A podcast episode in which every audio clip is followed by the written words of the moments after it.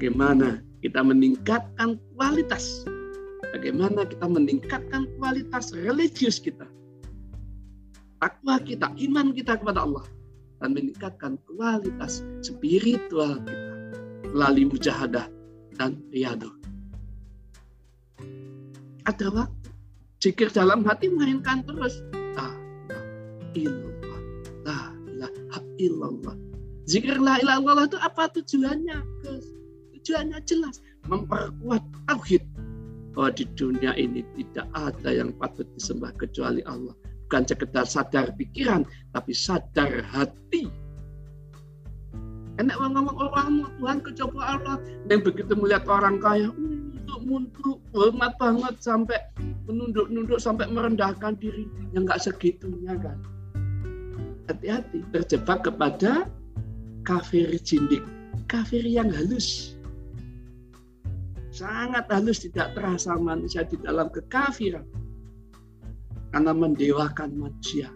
Makanya kan Gus sering ngomong jangan pernah mendewakan Gus. Enggak pun. Allah totalitas.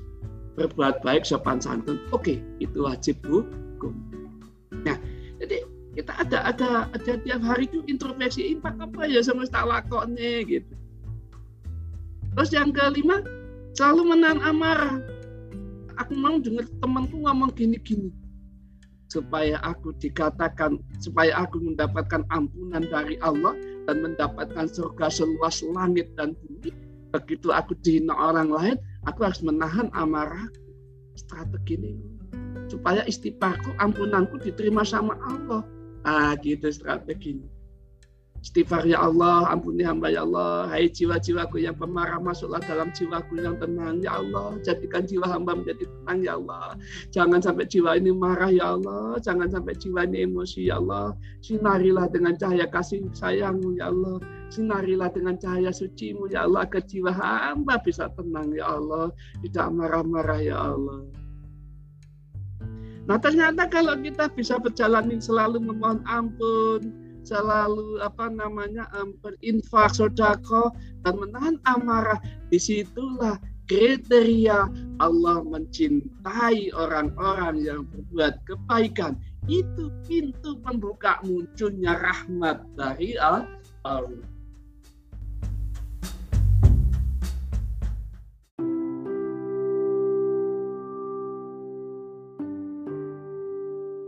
Nah ternyata kalau kita bisa berjalan selalu memohon ampun, selalu apa namanya berinfak sodako dan menahan amarah, di situlah kriteria Allah mencintai orang-orang yang berbuat kebaikan.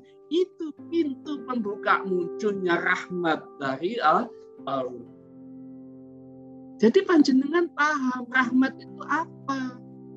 Semoga mendapat rahmat. Doa tanpa pengertian sia-sia Bapak Ibu. Semoga perdaganganku lancar hari ini omsetku meningkat 5 miliar. Cuma semoga dok, tapi tidak pernah promosi, tidak pernah jualan. Ush, tidak ada ha hasilnya karena tidak tahu bagaimana mewujudkan semoga. Bagaimana mewujudkan semoga Allah selalu merahmati kita setiap hari. Yang pertama selalu mohon ampun kepada Allah. Yang kedua selalu berbuat kebaikan. Yang ketiga selalu menahan amarah ketika orang lain membuat kita marah dan memaafkan orang lain itu.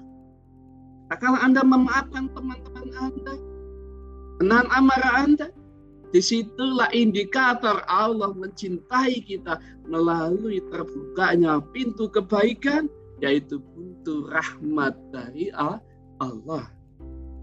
Poin-poin ini, strategi ini dengan harus punya. Jadi samalah dengan dagang. Nek dagang itu supaya untung, oh jualannya begini, strateginya ini. Oh, kalau menghadapi konsumen di mall seperti ini, kalau konsumen di pasar kaki lima seperti ini, kalau konsumen online seperti ini. Nah, sudah tahu semua apa? Sama dengan kita. Dalam meningkatkan kualitas religius, spiritual kita kepada Allah meningkatkan kualitas iman dan takwa kita kepada Allah. Kita harus pegang poin-poin apa yang harus kita lakukan Bapak Ibu. Untuk mendapatkan pengampunan, yang pertama, selalu istighfar. Yang kedua, Selalu infak, sodako. Yang ketiga, menahan amarah dan memaafkan kesalahan orang lain. Karena Allah mencintai tentu ada pengampunan. Jadi kalau tidak ada cinta itu tidak ada pengampunan. Jadi kita diampuni sama Allah karena Allah mencintai kita. Dan Allah untuk mencintai kita kalau kita menjalankan yang pertama maha takut, yang kedua selalu infak sodako, yang ketiga menahan amarah dan memaafkan kesalahan orang